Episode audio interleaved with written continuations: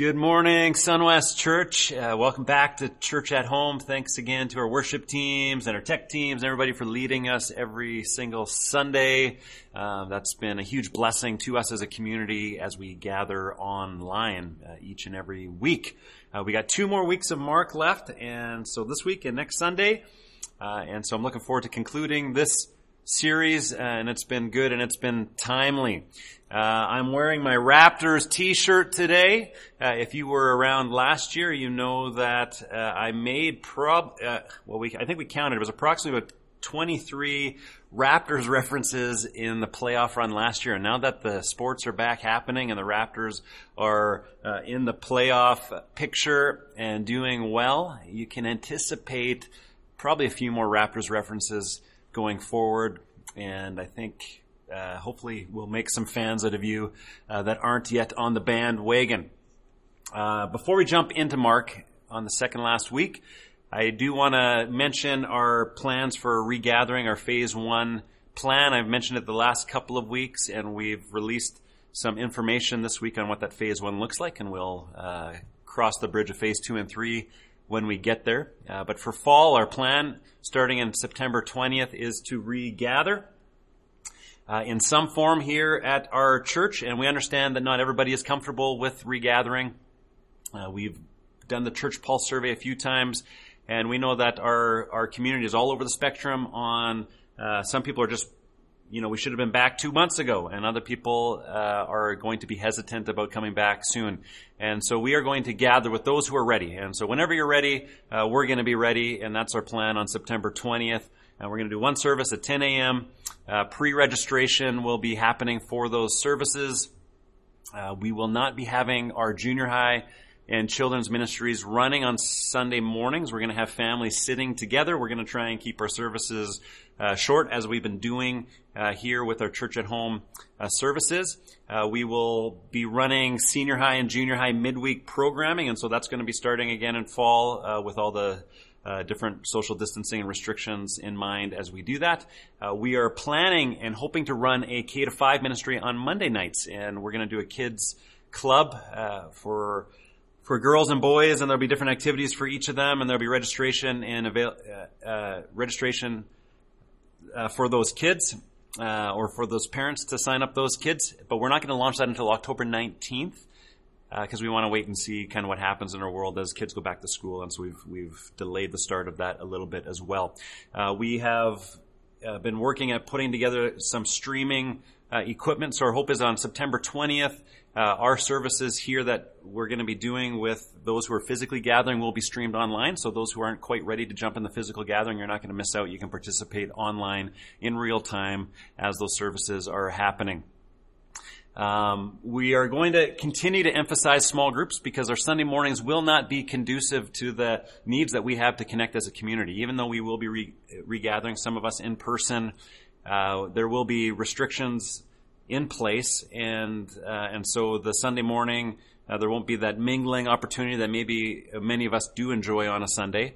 Uh, and you're welcome to do that in the parking lot. Uh, but we really want to make sure that we have groups available again for those looking to connect in community, and that's going to be an emphasis. Uh, mass will be required. Obviously, that's uh, um, part of the mandate right now in Alberta. And with masks on, we will have worship and singing uh, that will be happening because people will be wearing masks. so no food, drinks, coffee. You'll have to bring your own. So that's a little bit of what it's going to look like on September 20th. We're going to communicate all that. You can read that, that documents and there'll be more communication as we move forward. Uh, but you can start planning for that and putting that in your calendar as we kick off in-person gatherings again on the 20th. Okay, so we're going to continue with Mark. Uh, the sermon title this morning is The Reversal. We're looking at Mark 15, 16 to 31. And up until this point, uh, we need to talk about the pace of Mark. We've mentioned this a few times, but in the first half of Mark, uh, Mark uses the word immediately 45 times. It's only used 85 times in the entire New Testament, and Mark uses 45 of those 85 times. And there's about 42 of those 45 in the first half of the book of Mark. And so the pace of the first half of Mark is very, very quick. And we noticed that as we went through, it was one story into the next, into the next, into the next. And, and, and Mark is just telling things at a rapid pace. And around chapter 8, he switches. He goes from talking about immediately and the pace starts to change and he uses uh, the phrase on the way. Uh, and on the way, as we've talked about, is discipleship language, following Jesus on the way. And where is Jesus going? He's going to Jerusalem. He's going to the cross. And so the second half of Mark uh, uses that term on the way. Jesus is going on the way. He's inviting us on the way. And then as we get to Jerusalem, when Jesus finally arrives in Jerusalem, uh, the the book slows down even more, and we've we've talked about the four watches of the night. Uh, and and the book starts talking about the the weeks leading up, the days leading up, and now into the the final uh, event, the climactic event at the crucifixion. We are talking about hours, and so Mark goes from this big picture immediately to journeying toward Jerusalem on the way, and once he gets to Jerusalem, it talks about the week, and then it talks about the watches of the night, and now it's talking about the hours, and so the whole book is slowing down it's moving into slow motion. Mark is wanting us to slow down and pay attention at this climactic point in the story. Um, and if you're familiar with sports, you're you're familiar with slow motion replays. Uh, and I, near the beginning of the Mark series, I think I made a Billy Madison reference, and I couldn't quite get out of Mark without also making an Ace Ventura reference. And and uh, and when I was thinking of a slow motion replay, uh, this is immediately the scene that came to my mind uh, one of the classics of Jim Carrey. Let's take a look. Slow, Jim Carrey in slow motion. Classic Jim Carrey.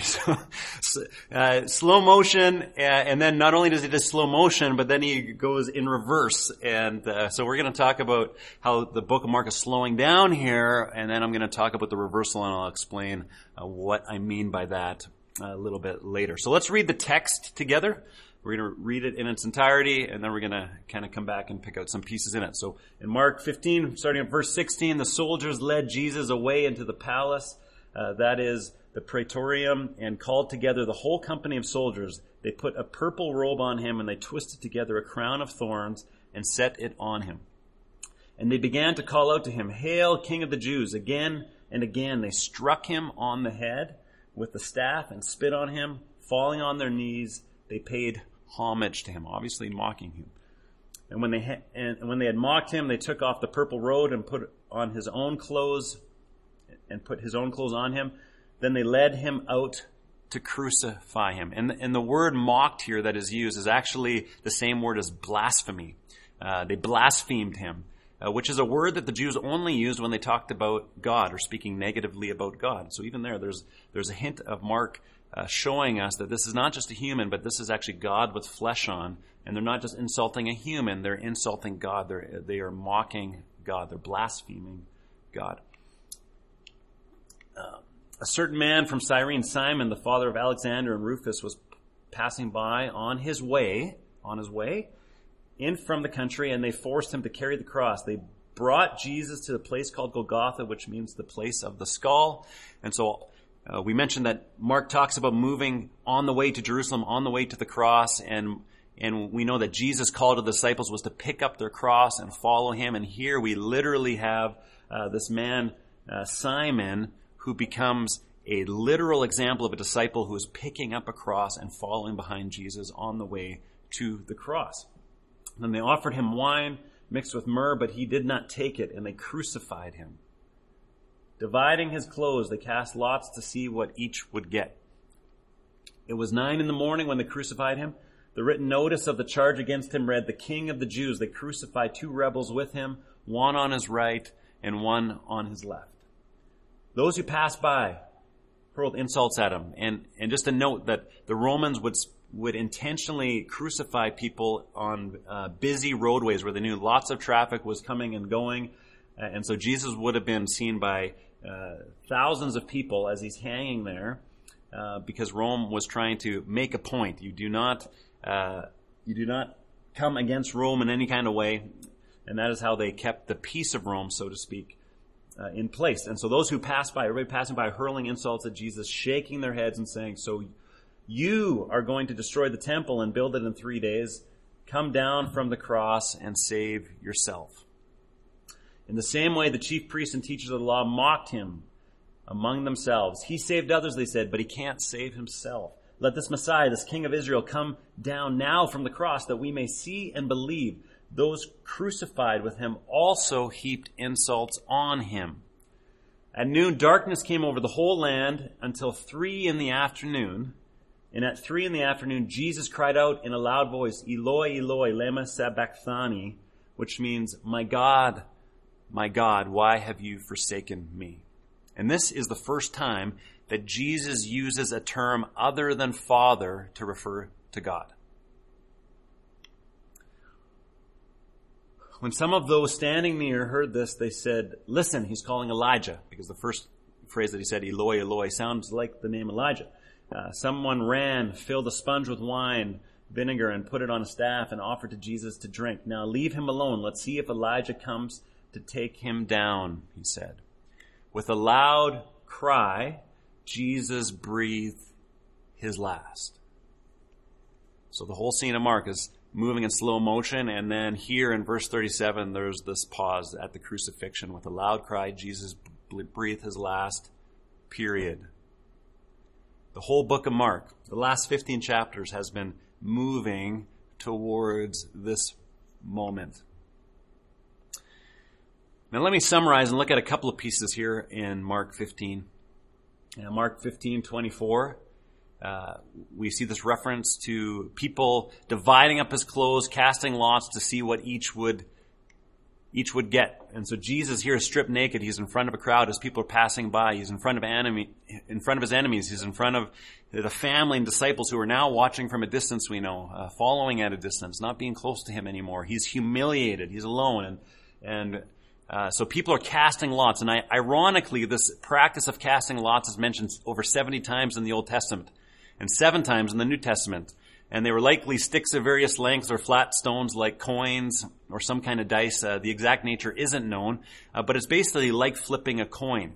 And God instructed several times in the Old Testament uh, for his his leaders to cast lots to discern God's will in a specific situation. Ironically, we have a moment here where something that God did historically that was done to discern the will of God is now being done ironically in a way to punish God Himself to hurt God himself, to crucify God with flesh on. And so there's an irony that is happening here in the story. And then in verse 17, we see that he's surrounded by evil men, that there's a, there's rebels, there's criminals, there's uh, mean, murderers on his right and his left. His in, there's insurrectionists. You know, he took the place of Barabbas like we talked about last week. And now Jesus is there surrounded by evil men. And here's a guy who was who spent three years of his life healing the sick and teaching and serving the poor and advocating for the voiceless and spending time mentoring these young men, pouring into them, feeding the 5,000 and the hungry, helping lame walk and uh, feed those who were hungry, restoring dignity of those who were on the outside looking in, the women, the Samaritans. Uh, this is what Jesus has done, and now he finds himself in the greatest moment of his need when he's been helping all these people for the last three years, where is his help when he needs it and he's all alone? And he's just surrounded by these two rebels, these two criminals, one on his right, one on his left. He's surrounded by evil. He's left abandoned without a friend, without anyone he had loved, without anyone that he had served, without anyone that he had healed, without anyone that he had taught, without anyone that he had encouraged. He's alone. Poured out his life for three years and now finds himself only surrounded by evil men. And then we see a number of references in verses 29 to 32 uh, that he was insulted, that he was mocked, and uh, like I said, that he was actually blasphemed. And, and Mark wants us to feel the intensity of that shame, of that public humiliation, because that's what crucifixion was. It wasn't just physical pain, it was emotional pain. It was intended to humiliate and heap shame on the individual that was hanging there. And this is what Jesus experienced to a, a significant degree as he's hanging on the cross. And then in verse 31, there's this dialogue. Uh, and it says, the chief pre- priests and teachers of the law mocked him among themselves. He saved others, they said, but he can't save himself. This man who had helped so many people was unable to help himself. And this is perplexing for everybody who anticipated Jesus to be the Messiah, Jesus to be king. This was not the fate of the Messiah. The Messiah was to rule. The Messiah was to conquer Rome. The Messiah was to restore Israel to its glory. And Jesus, uh, on all accounts, on the outside looking in, has failed as a Messiah. He was the one that the people were to put their hopes and their dreams into. He was supposed to save all of Israel, and now he is helpless. And how is he supposed to help them when he can't even help himself? Let the Messiah, who is the King of Israel, come down from the cross that may that we may see and believe. They say, uh, and they're mocking him because they know that he can't, or they think he can't. But the truth is that Jesus could. That Jesus stayed on the cross because he chose to stay on the cross. No doubt they truly believed both parts of that statement. Jesus truly had saved people. He, he, he had healed people, rescued people. Um, that's what the word saved means. Sozo means. It means all of those things. And, the, and that saving that he had been doing had made him famous. And now he hangs helpless, unable to help himself, um, seemingly. And obviously, he cannot come down or else he would. He saved others. He cannot save himself. But this is the paradox of the gospel. Uh, that's not actually what's happening. No, he cannot save himself, not because he can't, but because he is following the will of the Father who told him to drink this cup, to be baptized with this baptism. He has chosen to submit to the will of the Father. And because of that submission, of that posture, he can't come down off the cross. Ultimately, he can save others only because he does not save himself. That is the paradox of the gospel. If he would save himself by fleeing from God's plan and not being obedient to the Father, there would be no salvation for others. Jesus saves others exactly because he chooses not to save himself. And those who are looking at the cross mocking him don't have the eyes to see what is actually happening. And then we have this moment in verse 31 where Jesus cries out, Eloi, Eloi, lema sabachthani, which means, my God, my God, why have you forsaken me? And this phrase, um, you know, many scholars and theologians have just wrestled over this phrase because there's so much depth and there's so much going on in the story here. And so Jesus cries out, seemingly separated from his father, abandoned by his friends, his family, his followers, and now seemingly abandoned by God himself. And here with a loud cry, Jesus breathes his last as he cries out this phrase, God, why have you forsaken me? Pause. Now, before we come back to that, how many of you remember these old station wagons? You know, you remember these where uh, this was the back seat and kids would actually sit in the back facing backwards something like this. You know, we had a station wagon like this when I was growing up, and uh, me and my brothers, we would sit in the back, and we thought it was the best thing, uh, best thing ever. Here's an advertisement that's so old and pixelated, you probably can't, probably can't read it, but it says up, up to 462 miles between fill-ups and up to six feet between you and your kids. so that that's a big selling point. You can put your kids all the way as far as as far away as you can get them in this long station wagon vehicle, and these parents are just enjoying life on their vacation. Uh, you know, in our vehicle, I got my kids fighting like two feet behind uh, my head. So uh, this that's a, that would be a selling point for me.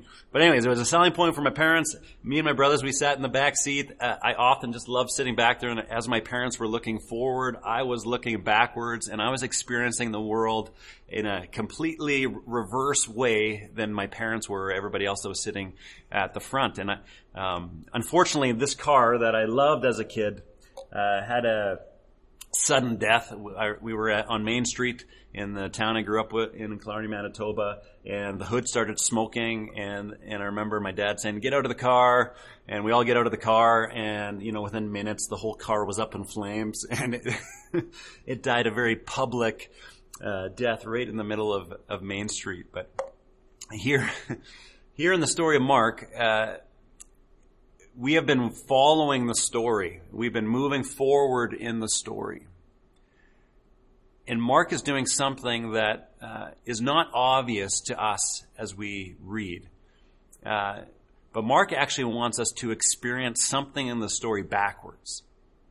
And so we're reading forwards, we're reading forwards, and those with eyes to see and ears to hear will recognize that there's something in reverse happening. There's a backwards uh, part happening that not only has Mark brought this whole story to a, to a standstill, slow motion into a pause, but at this pause we ought to look back and say, what just happened?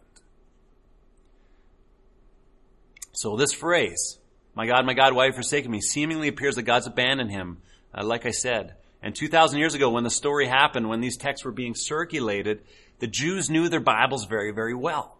Uh, this was their school material that when they went to school and they studied as students, uh, their content of all of their study was the scriptures. So they knew the Old Testament. They knew the Psalms. They knew the Torah, uh, the first five books of the Bible. Uh, they knew it very, very well. In fact, they didn't have uh, chapters and numbers and verses like we do now when we when we open our Bible. We have all those numbers. They didn't. They didn't have that. They would they would reference certain sections of the Bible by referring to verses and phrases uh, that people would have been well aware of.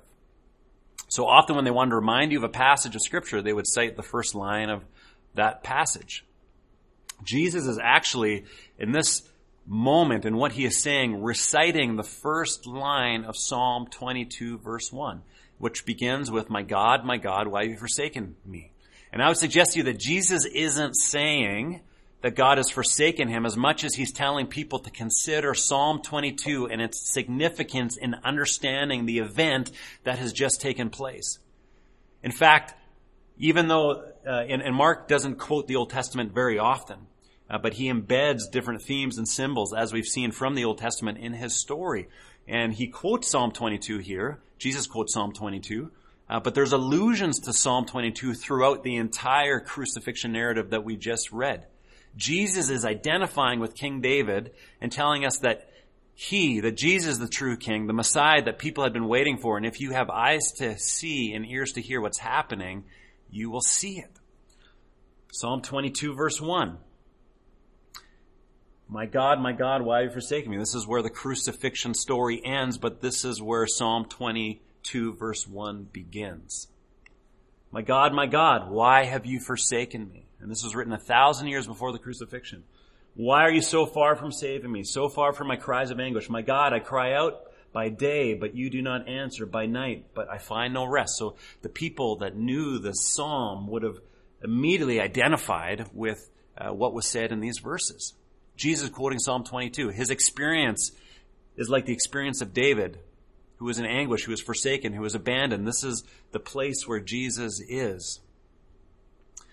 But let's look at, at the rest of Mark 15.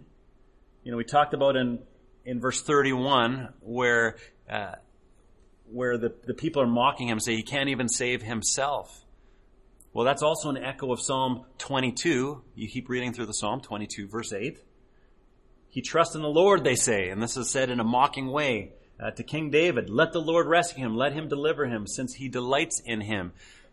David's being mocked. You claim that God will help you, but where is God? We don't see him. Look at the situation. God has obviously abandoned you. This is the mockery that is happening in Psalm 22 towards David, and this is the mockery that we see happening in Mark 15. And, and we've talked about that through the verses 29 to 32. Jesus is being mocked. He's being insulted. He's being blasphemed. But what about Psalm 22 verse 7? It says, But I am a worm and not a man, scorned by everyone, despised by the people. All who see me mock me. They hurl insults. They are shaking their heads. And in Mark 15, if you remember, this is what it says. Those who passed by hurled insults at him, shaking their heads. Those crucified him with him also heaped insults on him. This is basically a direct quote within the story of Mark 15 of Psalm 22. What's going on here? Let's look again. Jesus in, in verse 17 is surrounded by evil. He's, he, he's abandoned by his close friends. There's evil men on each side of him. He's, he's hanging in shame like a criminal for people to see. Crucified on the busiest street. And we look at Psalm 22. Um, and there's a number, there's a whole section that you can look at that, that would describe this experience in the Psalm. Um, but specifically it looks like a, verse 16 and 17. Dogs surround me. A pack of villains encircle me. They pierce my hands and my feet. All my bones are on display. People stare and gloat over me. Jesus is identifying fully with Psalm 22. And finally, in verse 24, we have this reference to the casting of lots and the dividing of clothes. Uh, and we also see this in Psalm 22, verse 17 and 18. They divide my clothes among them and cast lots for my garment. What is going on? Jesus identifying fully with Psalm 22. That it was a source of encouragement for him uh, in that moment when he was obeying the Father. Why? He gave him a frame of reference for what the big picture was, is what his commission was, what it was all about. And he identified fully with Psalm 22, I think, so we could actually experience the fulfillment of Psalm 22. So I said, I mentioned seemingly he was forsaken by God. Why did I say that? Well, if you actually keep reading in Psalm 22, this is what it says in verse 24. For he is not, speaking of God, for God has not despised or scorned the suffering of the afflicted one. He has not hidden his face from him, but has listened to his cry for help.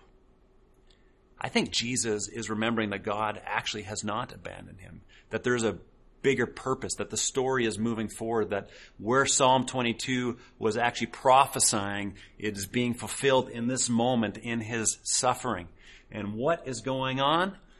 Well, I think that Jesus is, uh, in Mark 15 is experiencing Psalm 22 backwards so that we can experience Psalm 22 forwards. I think he's experiencing Psalm 22 in reverse so that we can actually live out the fulfillment of Psalm 22. Which should make us pause and ask the question of, well, what is the fulfillment of Psalm 22? Where does the psalm lead? Where does it go? Where does it end? What's the resolution? Because it starts with this verse 1 being forsaken by God, but it doesn't end there. The story ends somewhere else. And so what, what is Jesus and Mark trying to help us see and understand in this moment where it looks like God can't be seen anywhere? Mark wants us to see that God actually is up to something.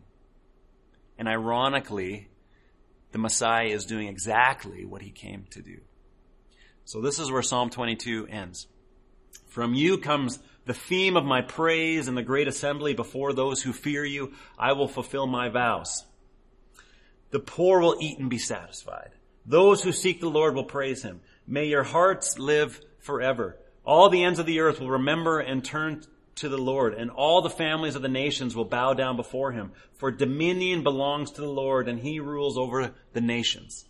All the rich of the earth will feast and worship. All who go down to the dust will kneel before him, those who cannot keep themselves alive.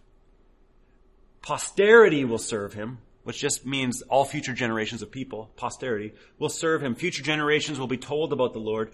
They will proclaim his righteousness, declaring to a people yet unborn, you and me, and those who come after us, that he, that God, has done it. Psalm 22 starts in despair. But Psalm 22 ends with this beautiful prophetic picture of what the Messiah was going to accomplish and what we have to look forward to. And I don't want to move quickly from this point. And in fact, uh, to close, I want to read this again. And I want this to sink in that Jesus experienced Psalm 22 backwards. That he, he actually went through the suffering, the humiliation, the pain. He identified fully with David in Psalm 22 because he identified fully with us in our sin and our humanity. So that we could have the hope of Psalm 22. So that we could identify not just with the painful and shameful parts of Psalm 22, but with the hope, with the resurrection, with the global picture of what God is up to. Even when we look around ourselves and say, where's God in all of this? We can have eyes to see and ears to hear that God is up to something. And the end of the story is worth looking forward to. And we know that he is already victorious because of his death and resurrection on the cross. So let's read Psalm 20, the end of Psalm 22 again.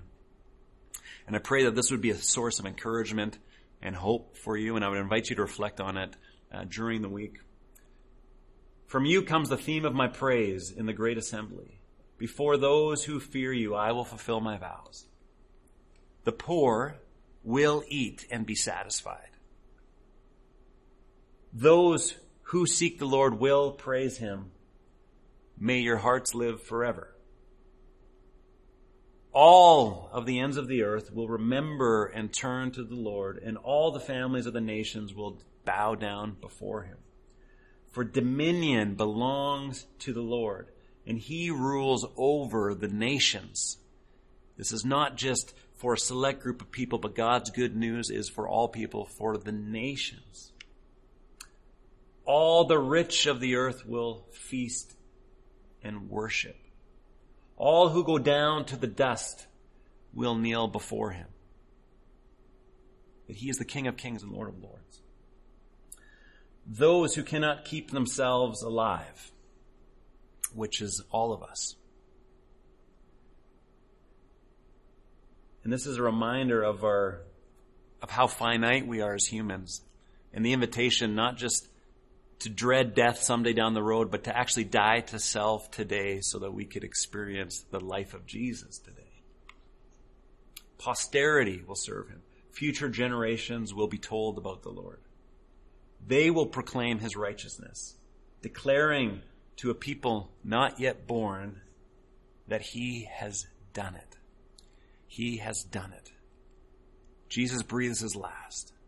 Jesus cries out Psalm 22 verse 1 not because he's in, dis- in despair, but because he's reminding himself in this painful moment what lies beyond the moment, that there is a hope, that there is uh, God's kingdom is coming to earth as it is in heaven. And he's inviting you and I to actually experience the fullness of Psalm 22, not just the first part, because he experienced the fullness of Psalm 22 on our behalf. So let me pray. Father, we thank you for sending your son Jesus. We thank you that he entered to the depth of our sin, our pain, our shame, that he obeyed uh, your will, that he suffered this death on, on the cross. Lord, that he went to the, the depths that King David and that, uh, and that we as a, as a people have experienced so that we can experience the life, the hope, the way that you intended and created us to experience it. Lord, may we bend, bend our knee. May we declare Jesus as Lord, and may we live our lives uh, following Jesus so that we too can experience the hope, that we can experience that beautiful picture uh, that you gave prophetically, you know, 2,000 years ago, 3,000 years ago um, in Psalm 22. I pray this in the name of Jesus. Amen. If you've never given your life to Jesus, if you've never experienced this hope, uh, this is available to you at any point. Jesus' invitation is always to come, always to follow, always to bend your knee, receive Him as King, as Lord, as Savior. There's grace for you.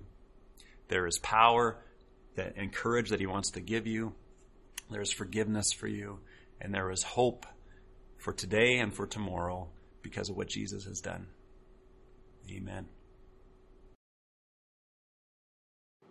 So, in light of Psalm 22, Mark 15, uh, let me leave you with a couple of going deeper uh, questions that I hope will help you and your small group, your family, you individually, just dive deeper into what the Lord is saying to you and where He's leading you uh, through the text. Uh, I would encourage you to read Psalm 22 repeatedly this week.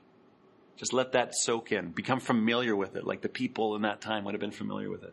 How can you identify with the experience of King David? What is the hope you feel as you read it? And how did Jesus move that hope into reality? Because Mark 15 is not a story about despair, it is ultimately the story of. When Jesus said, My God, why have you forsaken me? What do you think he was experiencing? Have you ever felt forsaken by God?